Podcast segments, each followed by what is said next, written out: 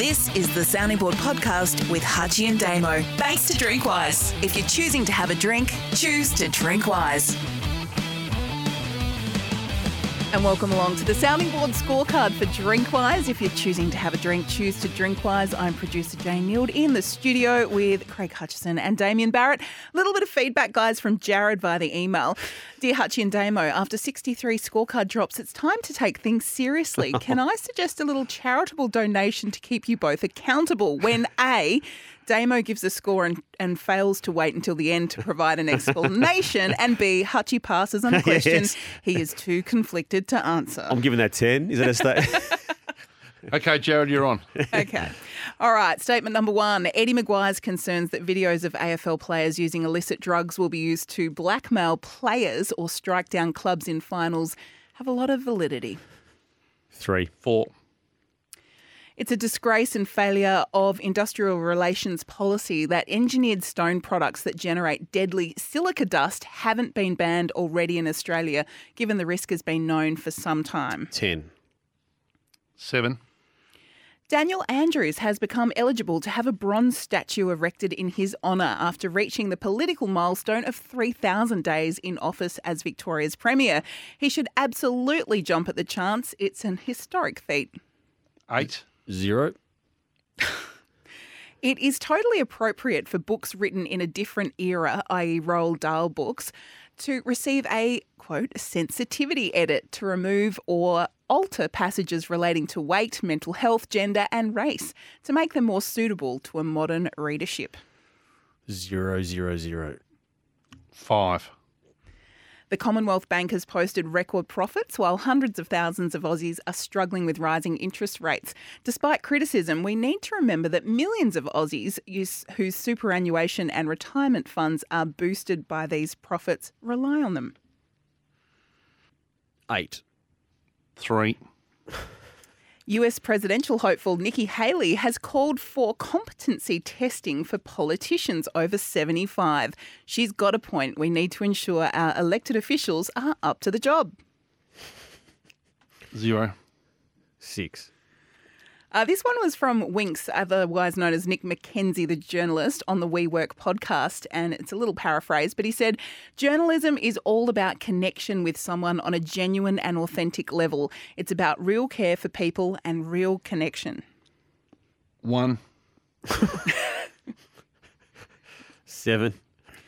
The Albanese government has every right to boost Australian Defence Force presence in Australian waters for fears changes to temporary protection visas may encourage people smugglers to boost operations. Five. Eight. And anyone with a collection of DVDs should hold on to them. We can't rely on streaming services to secure the rights to classic movies and TV shows. Keep the DVDs or risk losing your favourite shows forever. Nine. Four. Jane's obviously had a problem with accessing a movie. What, what movie is it, Jane? I just heard that, like, you think everything is online now, but apparently, no, not that Um, easy. it is hard to find. Do you want to fire away, Damo? with your Yeah, I, explanation? I work back with the one that um, the, the Roald Dahl one was the one that it grabbed me during the course of the, the week. I- I'm a big believer in Hutchie. We, and, and to Jane's point, the changing of the, the language in his books in the republication. I'm a big believer is we cannot change what we've done in the past. Now we, we, can reflect on it poorly and badly, but we can't change it. And I think there's a learning component to all of that and an educational component itself to that. I get why people representing Roald Dahl now want to do that, but I gave that a zero for that reason. Um, the statue thing, I'm just over people getting statues full stop, no matter, no matter in, in politics, that is.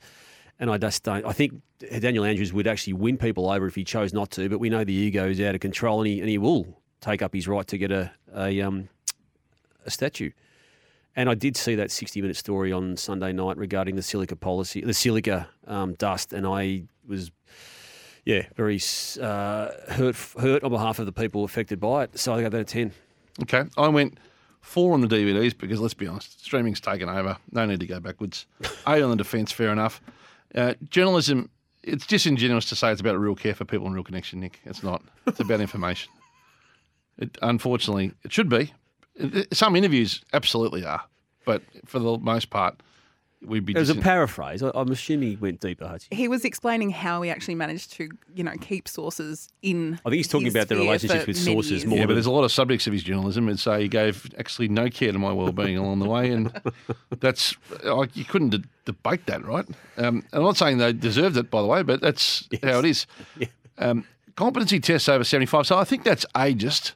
What I would say is, if you think, oh, so I think Joe Biden, for instance, Hmm. Is not a full mind to be the president of the United States, but if I am. But why are we why are we reading more about that aspect? But- given we were questioning the other mental that is- capacity of well, the previous because guy. that is my view, right? Yeah, I'm, I'm with you on it. if I were an American, I might like his policies, I might not, but I would not vote for him on that basis.